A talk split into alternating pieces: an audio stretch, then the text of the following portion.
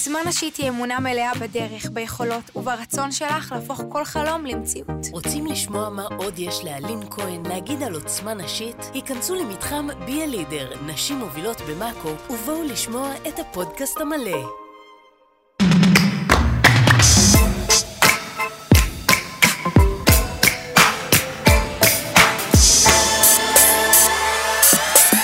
בזמן שעבדתם 49, דני פלד, שלום. שלום דרור גלוברמן. אתה מוכן לקראת ה-50?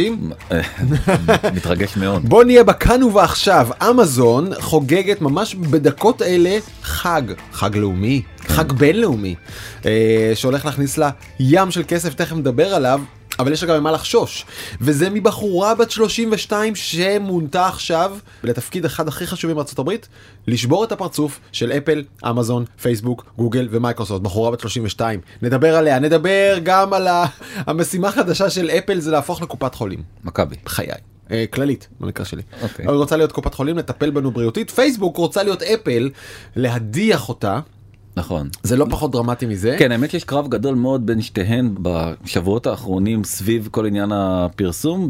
סביב עוד הרבה עניינים, תכף נדבר עליו. נכון, בסדר. ולייקה, יצרנית המצלמות הוותיקה והמוערכת, רוצה להיות סמסונג? אם נספיק, נדבר גם על זה. אבל בואו נתחיל באמת ממה שקורה, החגיגה שמתרחשת בדקות אלה, ממש הפריים דיי. הפריים דיי שהוא בעצם יומיים.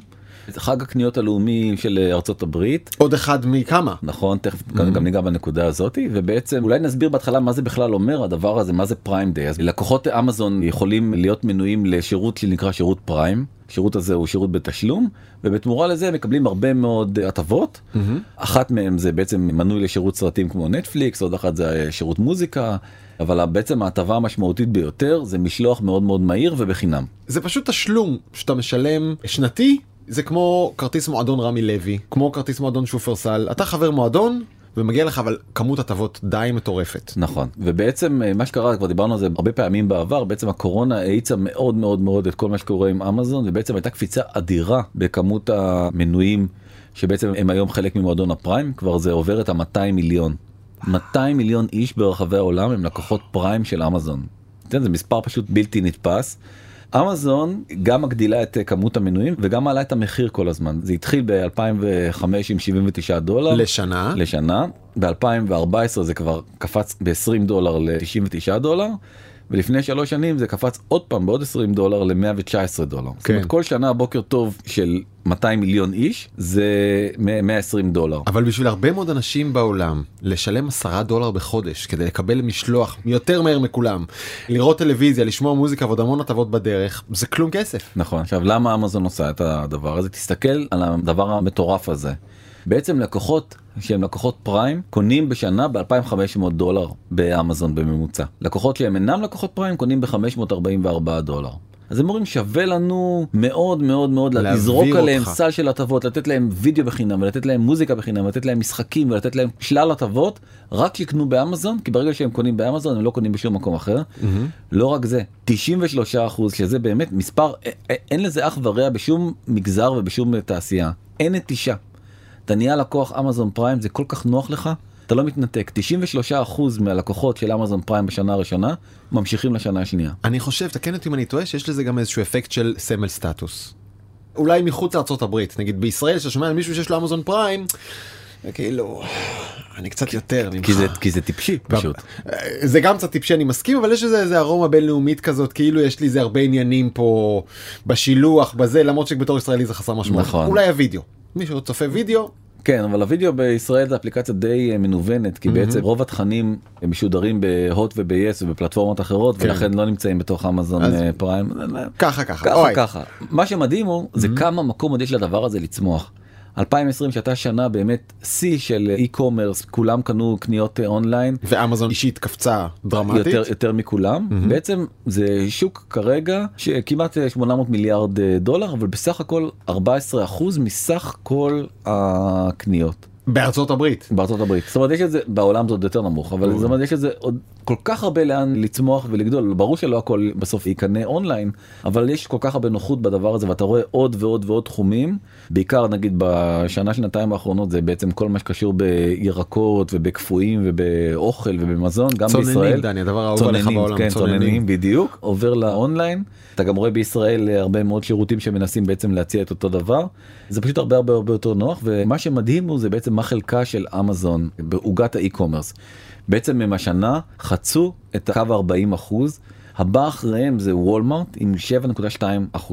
כלומר, אמרנו שאמזון מחזיקה 14% במחירות בארצות הברית, נכון. מכלל המחירות. אם ניקח רק את מחירות האונליין... לא, האי-קומרס בסך הכל... האי-קומרס כולו הוא 14%, נכון. ומתוכו אמזון 40%? נכון, שזה מספר מדהים. ומה שקורה זה שבעצם אמזון היא הפלטפורמה המובילה היום בארצות הברית, ובעצם 78% מהמותגים באמריקה מוכרים באמזון. שנה קודם זה בסך הכל היה 55%. תראה איזה קפיצה הקורונה הזאת עשתה, והמספר העוד יותר מדהים הוא, זה שבעצם לכמעט 50% מהחברות שמוכרות באמזון, 50% מההכנסות, אמזון אחראית באופן ישיר. וזה הרגע של מאזיננו לצופנו צריכות להידלק נורות אדומות בראש. רק רגע, אם בתוך שנה אחת אמזון הצליחה לקפוץ מחצי מהמוכרים בארצות הברית לכמעט 80%, שחייבים לעבוד דרכה, ועבור חצי מהמוכרים דרכה היא אחראית לחצי מהמחירות, זה מראה לנו כמה כוח מסחרי עצום יש לה. היא קובעת את הכללים בכל כך הרבה סקטורים בשוק. נכון. בבידור, בספרים, בווידאו, בנעליים, בבגדים, בצוננים, במה שאתה רוצה. והפרדוקס הוא, לי זה זול. אני קונה בזול. אז מה אכפת לי? תכף נגיע לפרדוקס הזה ולמי שרוצה לפתור אותו. נכון. אז נחזור חזרה שנייה, אחרי שהסברנו קצת, הסתכלנו על התמונה במקרו, בוא נחזור שנייה לאמזון פריים דיי. אז בעצם היום הזה גם בעצמו הוא מייצר הכנסה פשוט מטורללת. זאת אומרת, השנה צפויים לחצות את רף $10 מיליארד ביום, או ב-48 שעות הולך לספר את זה. הסינים כבר עשו את זה? כן, הסינים עוברים אותם בהרבה, אבל עוד פעם. סין מדינה טיפה יותר גדולה מארצות הברית, פעם אחרונה שבדקתי, וגם... עדיין, הסין הממוצע הוא לא עשיר כמו אמריקאי ממוצע. נכון, אבל אתה צריך לזכור שבעצם סין היא הרבה הרבה הרבה יותר מוטה אי-קומרס מאשר ארצות הברית. אוקיי. כי שם ישר דילגו לתוך הטלפונים החכמים, הסלולריים, ובעצם רוב הקניות התבצעו ישר באמצעות אפליקציות כאלה כמו עליבאבא, בעוד בארצות הברית בעצם כל התשתית של הקומרס, כל החנויות ענק, בדיוק, קוסטקו וטארגט ווולמרט הענקיות, אתה יודע, זה במשך עשרות שנים, זאת הייתה הדרך לקנות עוד הרבה הרבה לפני שהומצא אינטרנט, בסין לא היה כלום. עברנו משממה מוחלטת לדיגיטל. זאת הסיבה. היום הזה הוא כל כך חזק, שכבר זה אירוע הקניות השני בגודלו בארצות הברית. בוא נזכיר את כל הימים שיש היום, כי הם כבר רבים. בלק פריידיי, זוכרים. סייבר מנדיי, זוכרים. תנקס גיבינג, כמובן. סינגלס דיי, כמובן. ועכשיו יש את אמזון סאמר סייל, ופריים דיי, זה שני ימים נפרדים? כן. זה שני ימים נפרדים. יש גם עוד שלא הזכרתי. המון ימי קניות, מתוכם פריים דיי הוא השני בחשיבותו. בארצות הברית. בנפחו. כן, וזה יום של חברה אחת. בניגוד לבלק פריידי, שזה בעצם... שמשתף את כולם. את כל ארצות הברית בעצם, חלק מהחגיגה הזאת. גם אפל מוכרת לך איזה שרוך בהנחה, נכון? נכון, של 2%, ותגיד תודה. אז בוא נחזור חזרה למה המשמעות של הדבר הזה. בעצם זה אומר שהאמריקאים חוסכים ביום הזה $1.4 מיליארד. בגלל זה האמריקאים כל כך אוהבים את זה. טעות? טעיתי? בטח טעות. מה, איפה טעיתי? כי מה אתה מוכר לי? אתה חסכת. בוא תקנה, אתה צריך 2 יחידות, תקנה 30 מהנחה של 12%, והנה חסכת. 12% כפול 28 יחידות שלא רצית. נכון. זה חיסכון, זה בזבוז. סבתא שלי אמרה שזה בזבוז, דני. אז אם סבתא שלך אמרה, אז אני האחרון שתתווכח איתה. אבל אתה יודע, בוא תקנה, מה אתה מראה כאן? 233 ספינות פיראטים נרכשות ביום הזה. כן. האומנם, העולם צריך 233 ספינות פיראטים נוספות. 700 מיליון גרביים. אז קנית בערימות.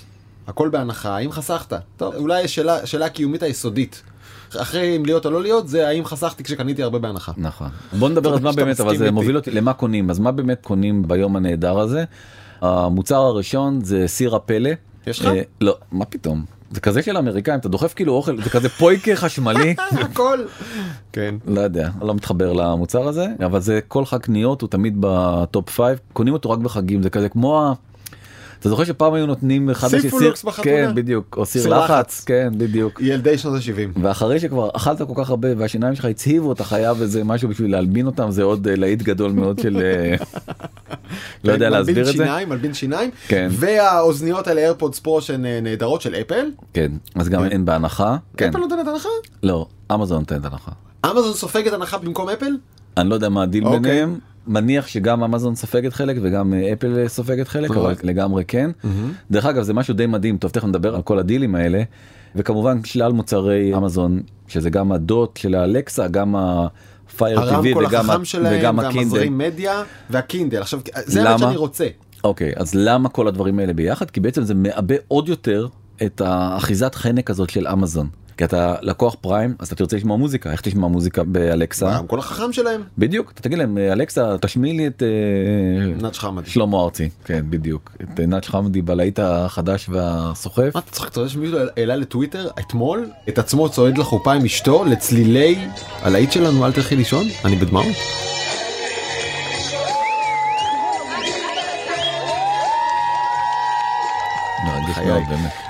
נחזור לזה, אז מזרים מדיה אתה תרצה גם אם כי קיבלת טלוויזיה חינם תמורת הפרימיום. ומה הדבר שנפתח ראשון על מסך הפייר טיווי? איזה אפליקציה? אמזון. למה?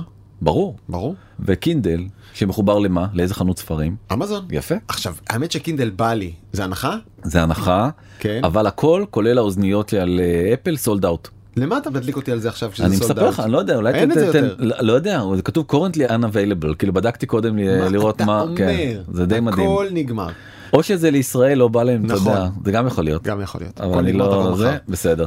ועוד דבר שאי אפשר להתעלם ממנו, זה בעצם הפטנט הנהדר הזה שנקרא לייפסטרו. וואו, זה דבר מדהים. באמת, זה להיט גדול של פריים דיי. בצדק. בצדק? תשמע, זה קש שמסנן מים אחורים למי שתייה. אתה דוחף את הקש הזה לתוך ביצה מאופשת, פשוט שותה מצד שני, ומים צלולים נכנסים לך לתוך הפה, וכל הג'יף נשאר בתוך הקש. זה גאוני, ואני שם איתך כסף. ש-98% מהאנשים שקנו את זה לא הוציאו את זה יותר פעם אחת מהארון. ברור. 99.9. ברור. ברור. זה יותר גרוע מסחטת מיצים. לא, כאילו מה אתם פליטים בסוריה? כאילו למה שאתם... עם כל הכבוד לפליטים בסוריה, הם באמת צריכים את זה, אני לא בטוח שהם יכולים לממן את זה. אבל תשמע, אם הייתי קונה כזה קש, הייתי מסתובב ברחובות העיר וצועק, איפה? מישהו ראה ביצה? אני צריך ביצה, אני חייב לשתות מים. מה זה הזיה הזאת? לא, באמת, אני לא מבין איך זה להיט הסיפור הזה, גם אתה יודע. אם תתקע פתאום בביצה. אני לא יודע. בקיצור, אמזון כל כך מתחזקת, שהיא הולכת כנראה בשנה הבאה כבר לעקוף את וולמארט, שכרגע עדיין מובילה עליה $100 מיליארד מחירות, כן, סביב 300 ומשהו, ואלה 400 ומשהו, אבל מהר מאוד. שנה הבאה היא תסגור פער של 33% מבחינתה, של $100 מיליארד. כן, אני מזכיר לך שהיא הכפילה את ההכנסות שלה ברבעון הראשון, בהשוואה. כמה כוח. אוקיי, ופה בדיוק נכנסת לתמונה. אופה. לינקן, ובואו נספר במשפט אחד, לינקן בעצם מונתה להיות היורית של ה-FTC, FTC זה בעצם הגוף הרגולטור ששומר. נציבות הסחר של ארצות הברית, שמקביעה לרשות הגבלים העסקיים, וצריך להגיד עליה כמה מילים, היא בת למהגרים פקיסטנים, בחורה בת 32, שלפני 8 שנים, ב-2013, הייתה סטודנטית בייל, והלכה לקנות ממתקים להלווין. נכנסה לחנות, היא רואה סניקרס, מרס, כל הממתקים שאנחנו מכירים, ורוצה לבחור, ופתאום היא קולטת שהיא לא יכולה לבחור כלום, כי כל הממתקים האלה מיוצרים על ידי 2 תאגידי ענק, אין תחרות. אז היא מפרסמת על זה מאמר ב-2013 בטיים, מאמר ענק ב-2013, והיא מגלת אותו תמונה גם בתעופה, וגם במתחות, וגם בשוק הבשר, יש 100 חברות ענק ו100 תחרות, וב-2017 היא מפרסמת מאמר בז'ורנל בית ספר יייל למשפטים, מאמר אקדמי, מקצועי, יבשושי, ששמו Amazon Antitrust Paradox. ושם היא אומרת, עד היום, הממונה על הגבלים העסקיים, ההגדרה שלו למונופול זה כשהוא פוגע במחירים לצרכן. איך יכול להיות שאמזון, שמספקת לנו מחירים זולים למוצריה, גם פוגעת בכלכלה? כולנו אומרים, אחלה, יש לי מחירים נמוכים. יותר מזה, גוגל זה בחינם, פייסבוק זה בחינם, וואטסאפ זה בחינם, הכל מעולה.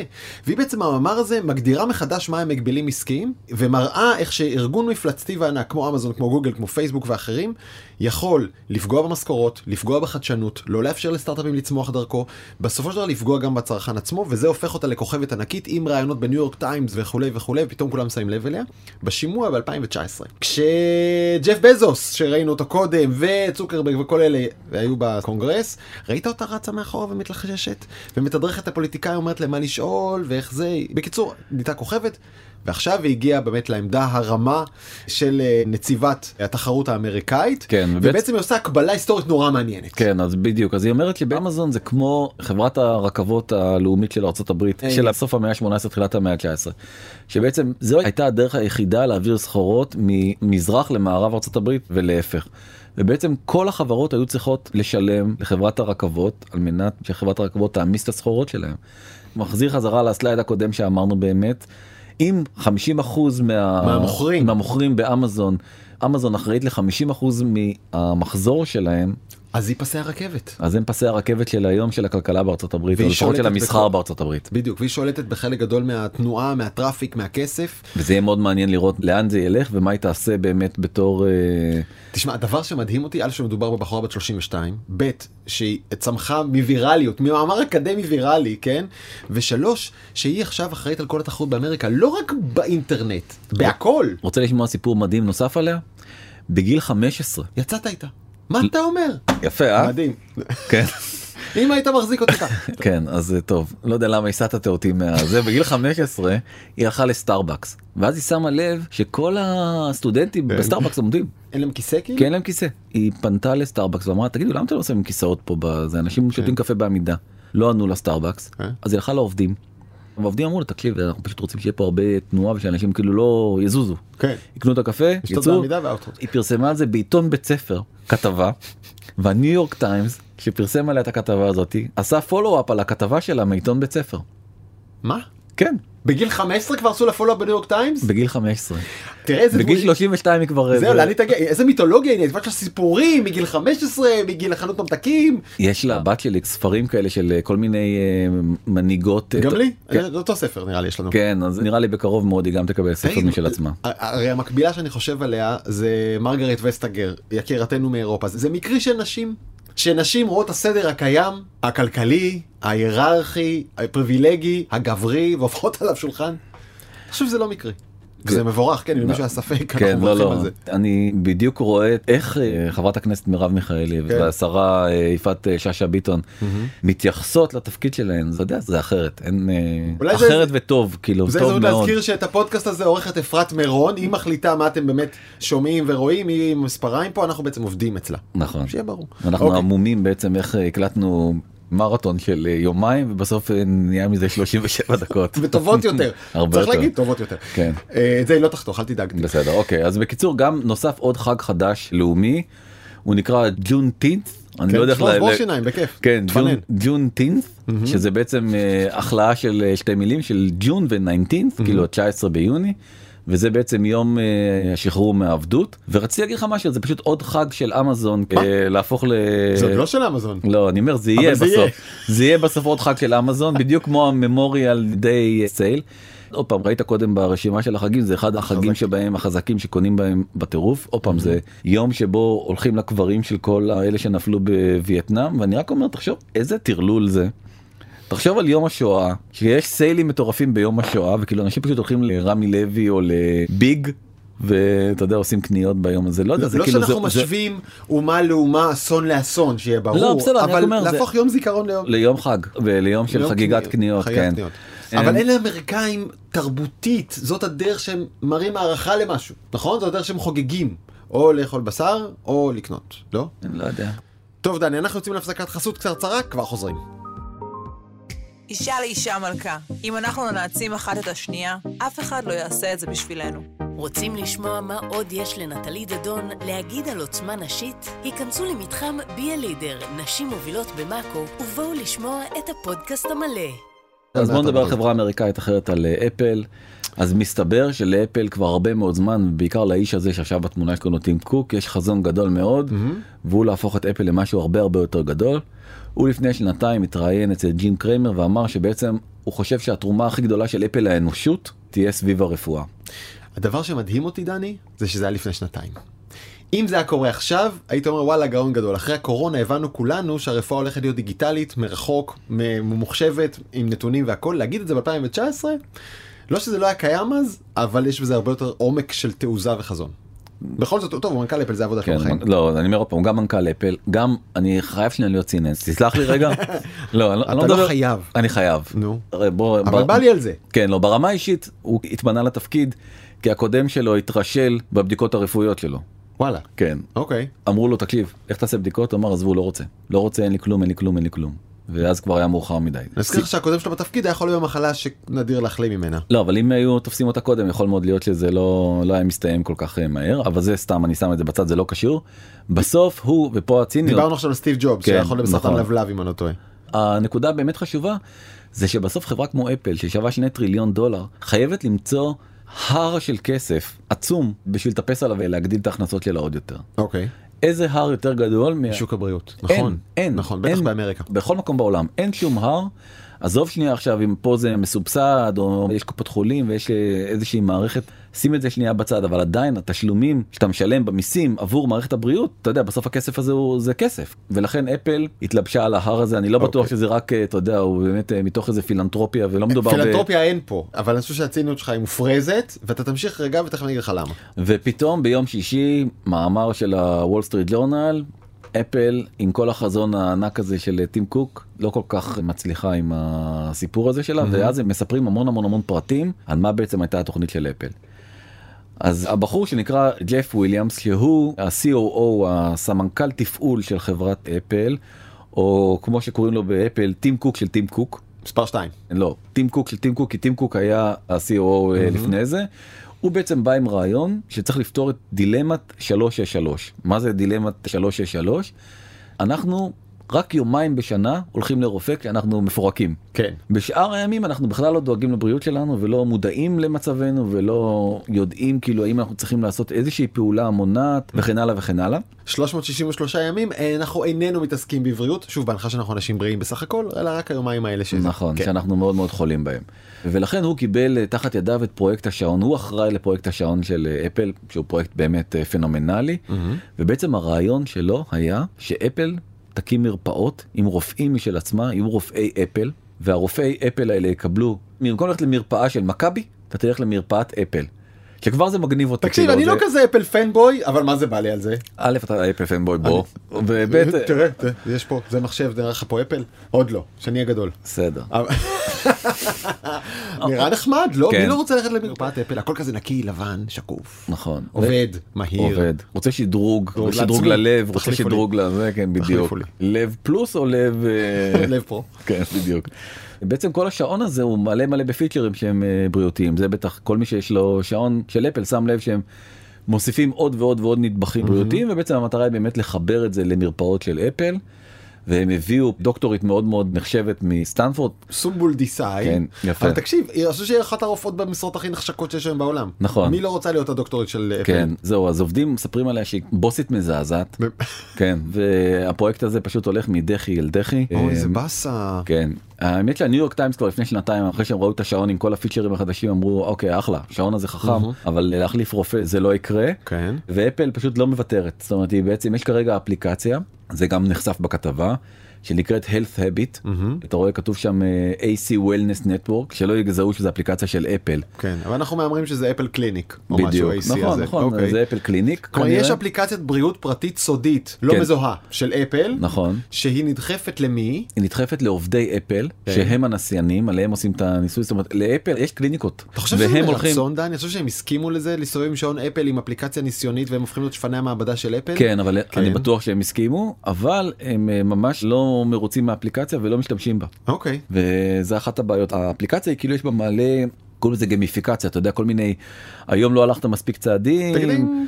בדיוק, כן הלכת על זה, תקבל נקודות, כל מיני מין כאלה מדברים. זה היה הרעיון שבעצם מסתתר מאחורי האפליקציה, וכרגע הפרויקט הזה די תקוע. הם הוציאו בכל זאת, בעדכון האחרון שיצא לפני שבועיים, של מערכת הפעלה של הטלפון, כל מיני סקילס הרבה יותר רכים, כמו מיינדפולנס, וכל מיני מין דברים כאלה שהם יותר לנפש, ויותר להרגיע, ויותר לבריאות הנפש, ופחות לבריאות הפיזית, אבל הטלגרף, שהוא מקור סופר סופר סופר אמין, טוען שאפל ממש לא מוותרת על החזון הזה, ובעצם בעוד שנתיים היא תשחרר דגם חדש של שעון, שיהיה בו גם בדיקות סוכר בדם ואלכוהול בדם. אוקיי. ואלכוהול בדם. כמה הערות. קודם כל, אני חושב שסוכר בדם זה הולי גרייל. נכון. זה גביע קדוש מבחינת כל העולם הזה.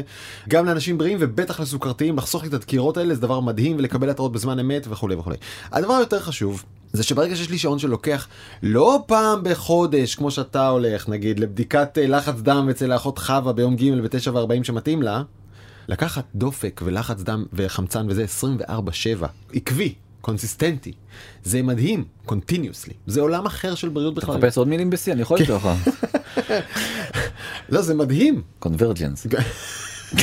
תחרות. C+, זה התפוקה, המשמעות הרפואית של לעקוב אחרי הבן אדם אחד 24/7 היא יכולת להבין את הגוף שלו הרבה הרבה יותר טוב, וזה אולי המשמעות של ה-363 הזה. תהיה מחובר לרופא לא יומיים בשבוע אלא כל הזמן, וברגע שמתחילה בעיה הלב שלך זייף בקצת, ראינו איזו סטטיסטיקה קטנה. עכשיו קח את כל הנתונים האלה, זרוק אותם לתוך ביג דאטה. זה לא רק אני לבד. אנחנו מיליוני אנשים שמספקים 24/7 דופק וזה וזה. תחשוב איזה סטטיסטיקות מחשב יכול להריץ על זה, ולגלות תופעות שהיום מדע רפואה עוד לא מכיר בכלל. נכון? נכון. פתאום יראו איזה הפרעת שינה שחוזרת אצלי, אצלך ואצלו, ובעוד 3 חודשים יש לנו סיכוי להתקף לב. עכשיו, למה? מדע רפואה עוד לא יודע, אבל רואים את הסטטיסטיקה, יש קשר. כבר נקבל התראה, נכון? כלומר, זה באמת שינוי פרדיגמה משמעותי בעולם הרפואה. לא תבינתי לא נכון, אני מאוד מקווה שאפל תצליח. וכל זה רק בשביל להגיד שהצינות שלך הייתה לא במקום. לא, אבל אני... זה ראוי, זה חשוב. רק אני אומר, היא תצליח מסיבות לא של רצון להוביל את האנושות קדימה, אלא רצון להוביל את קופת המזומנים שלה לשלב הבא, במקום שיהיה בו $200 מיליארד כמו שיש להם עכשיו, להגיע ל-300-400-500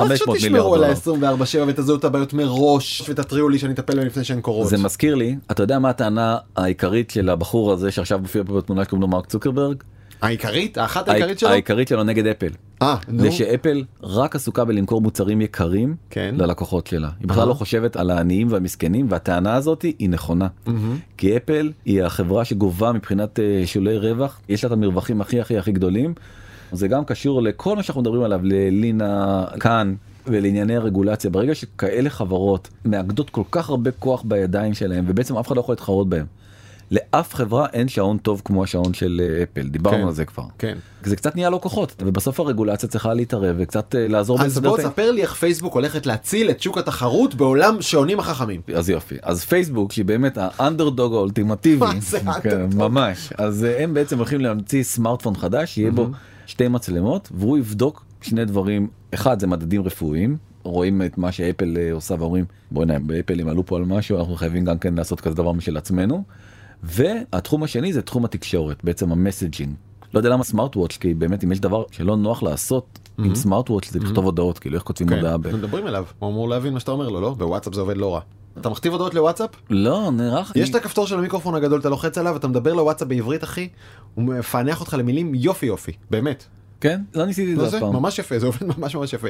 אבל תגיד לי רגע, פייסבוק שבמילה חפרה את האישיות שלי ואת הפסיכולוגיה שלי אינסייד אאוט, זה מי שאני רוצה לתת לו גם את המדדים הפיזיולוגיים שלי, יפה. את הדופק, את הלחץ דם, אתם גם בודקים לי חום במקומות פרטיים שהעין האדם לא אמורה לשזוף, באמת זה מה שאתם עושים? יפה מאוד. לפת לכם את כל הדאטה על הגוף שלי? אז זו בדיוק הביקורת באמת נגד פייסבוק, שאם אתם באמת רוצים להרוג את הפרטיות שלכם באופן מוחלט וכללי, תנו להם גם את המדדים הרפואיים שלכם ובזה תסגרו עניין. אתה מוזמן לתלות אותי עם הרגליים למעלה, אם פייסבוק לא מתכננת, לשלב את המדדים שלוקחת לי מהשעון עם מה שהעין שלי ראתה עכשיו הפרסומת בפיד שלה, ולהגיד, אוקיי, מזה הוא מתרגש, מזה הדופק עולה, מזה הדופק, הבנו את הבן אדם, בעלה בוא נחפור אותו עכשיו, נמכור לו את האמא של האמזון פריים דיי. כן, יכול להיות. למה אני רוצה את זה?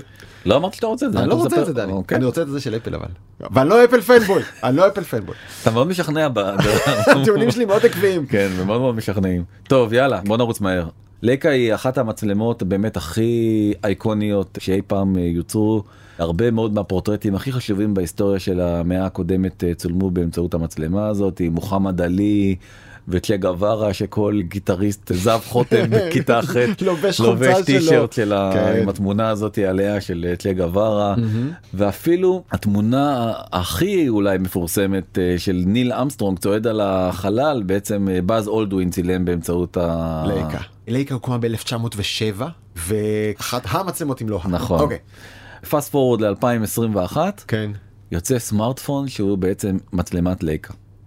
אתה לא מתרגש. אני מאוד מתרגש, זה נראה לי סופר לגיטימי, הרי האמת שהדבר שאני עושה עם הטלפון הרבה יותר מאשר לטלפן איתו, זה לצלם איתו, הוא קודם כל מצלמה. נכון, התכונה הכי חשובה בסמארטפון. זה הסיבה היחידה לשדרג, המצלמה. ולכן זה אירוע שהוא, עוד פעם, אני לא יכול להגיד שהוא אירוע מכונן, כי הטלפון הזה תכף נגיע למחיר שלו, ונבין שהוא באמת, אם דיברנו על אפל שמוצרי פרימיום הזה, פרימיום של הפרימיום של הפרימיום המוצר כן. הזה, אבל בעצם יש לו נתונים מדהימים, יש לו חיישן 20 מגה פיקסל, והוא יהיה אנדרואיד 11 וסנאפדרגון 888 שזה הכי מתקדם, מסך ענק. כאילו מה שצריך בקיצור. שמתי שם לצורך השוואה, כאילו גם ברזולוציה וגם במסך, תראה זה פשוט הרבה הרבה יותר מתקדם מאייפון, גם בגודל המסך, גם ברזולוציה, עמידות הכי גבוהה שיש. למים ואבק. למים ואבק, IP68.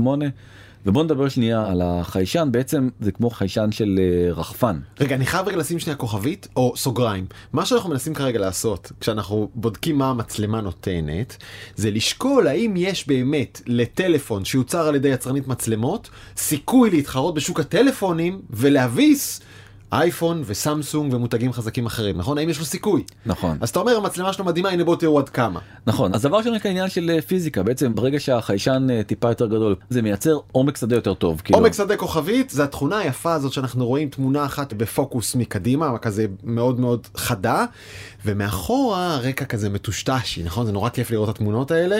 זה עומק שדה, ויש דרגות, יש יותר ויש פחות. נכון. ברגע שיש יותר פיקסלים בתוך החיישן, בעצם אפשר לייצר עומק שדה הרבה יותר משמעותי. מפוקס לנקודה מסוימת. נגיד, האייפון 12 עושה זה פנטסטי. זה מוכר אותו בטירוף. פורטרט מוד. אז כאילו אתה אומר, רגע, את העומק שדה היא עושה טוב יותר, אמורה לעשות. על הנייר, טוב יותר מכל שאר הטלפונים מצלמות. יש לה חיישן פשוט ענק. כמעט פי 2 מחיישן של האייפון החדש. ובעצם זה לא ממש מצלמה חדשה, זה אריזה חדשה של טלפון שיצא לפני חודשיים של שרפ. מה, אתה מוריד לנו עכשיו? לא, אני מספר לך. על הטלפון של שרפ, זה שרפ, זה לא. אז זה היה שרפ, ועכשיו זה לא, עכשיו זה לייקה. אז בדיוק, אז הוא לא שרפ יותר, והוא לייקה, והוא מאוד מאוד מאוד מאוד מעוצב ומסוגנן, ואפשר להזמין אותו כרגע, הוא עדיין לא זמין לרכישה, הוא יהיה זמין ב-1 ביולי, אצל האופרטור סופטבנק ביפן. מכשיר שקונים אותו ביפן. כן, $1,700 זה הולך לעלות היופי הזה. מה זה זה? נכון? זה חתיכת בומבה. נכון, ואם סופטבנק מוכרת לך, זה לא במקרה. החברה שעומד מאחורי, ההשקעה בטלפון. נכון. בטלפון ספציפית? סופטבנק זה אופרטור סלולר ביפן, כמו פלאפון, ככה הם התחילו, יש להם גם זרוע השקעות, ובעצם הם הבינו שרק מלהיות אופרטור יפני, מאוד מאוד מצליח ומאוד מאוד גדול, הם לא יכבשו את העולם, והם צריכים להשקיע בחברות, טכנולוגיה, כדי ממש חשיבה אסטרטגית מדהימה ומרחיקת לכת, זה התחיל מיהו ומאוד כל מיני דברים אחרים, וככה בעצם הם גדלו, עד שהם הגיעו ל-WeWork, שם התחילה נפילה הגדולה, לא משנה, עכשיו הם כבר מתאוששים, ודרך אגב, לפי מיטב התרבות היפנית, הוא עמד על הבמה ואמר, עשיתי טעות גדולה, אני מצטער. והוציא חרב ענקית מאחורי הגב, ותקע לעצמו בתוך המעיים. לא, פחות. כן. וזה דרך אגב מוביל אותי לשאלה אחרת, שבעצם יש שתי יצרניות של מצלמות יפניות, שתיהן קנון וניקון, שהן בעצם שלטות בתחום המצלמות המקצועיות. מה יש לך מהן? ניקון. גם לי. מאוד אוהב אותה, לא נוגע בה. בדיוק, מאוד אוהב אותה, ואז שיש את האייפונים 10 ו-12 לא נוגעים בה. אבל למה הם לא מוציאים טלפונים? הרי בעצם היה להם את כל התחום הזה של point and shoot, כוון ולחץ. כאילו מצלמות קטנות שאתה שולף אותם. התחום הזה מת, נגמר, אין אותו יותר. יש רק את המצלמות המקצועיות. כל החברות האלה, כולן יורדות שנה אחרי שנה בהכנסות, יורדות. הן נדחקות ליותר מקצועי ויותר מקצועי, כי הטלפונים כובשים את כל נכון, חובבים מאוד, חובבים מקצוענים. נכון, אבל יש להם עדשות מעולות. מדהימות, כן. ויש להם חיישנים מעולים, זה מה שהם עושים. כן. שיעשו טלפונים יותר יקרים, יהיו תמיד כאלה שיקנו אותם, כי הרי אם הסיבה העיקרית לקנות טלפון, זה המצלמה, אז יש שוק. אני מניח שהם התבוננו היטבו מקרוב במה שקורה לליקה, ויקבלו ככה החלטה, נכון? אני מניח שהם הסתכלו על זה מאוד ומקרוב, בפרט אם זה נמכר ביפן. מעניין. בכמה אתה מכר את ההצעה שלך? אני פשוט זוכר, דני, הרבה חברות שניסו להיכנס לתחום הטלפונים, שבאו ממקומות אחרים, מגיימינג, מזה, גם מטלפונים, ונפלו לתחת, ונכשלו קשות. מוטורולה מנסה להוציא דבר חדש, נוקיה מנסה, בלקברי, זה הביזנס שלהם. אף אחד לא רוצה. כן. זה האמבולנס שנוסע עכשיו להציל את מנכ"ל ניקון. כן, את לייקה מהטעות שאולי היא עושה, $1,700. מה $1,700? ב$700 בוא נדבר. למה? שלמצב את זה כיוקרתי, שלשכנע אותי שזה כאילו היי-אנד בטירוף. אני גם רוצה שזה יעבוד, בסוף אתה יודע, אני גם רוצה דברים של טלפון. א' זה גם סמל סטטוס, אתה יודע שגם המצלמות ליקה, המצלמות DSLR, הן יקרות יחסית? בטירוף, הן לא יקרות יחסית, זה $5,000 entry price. מאוד מאוד מאוד יקר. אז חשבתי לסיים עם ציטוט מעולה של ריצ'רד ברנסון, מייסד קבוצת וירג'ן המופלאה, והוא אמר, הזדמנויות עסקיות זה כמו אוטובוסים, תמיד יגיע עוד אחד. השאלה אם אתה תהיה שם, נכון? בשביל ללכוד את ההזדמנות הזו, אנחנו לא הספקנו היום, דני, לענות למיילים, עליו שקיבלנו כמה יפים במיוחד. שבוע הבא אנחנו נקדיש לזה זמן, בסדר? יאללה. שבוע הבא נקדיש זמן למיילים שלכם, כי ההערות חכמות והשאלות חכמות.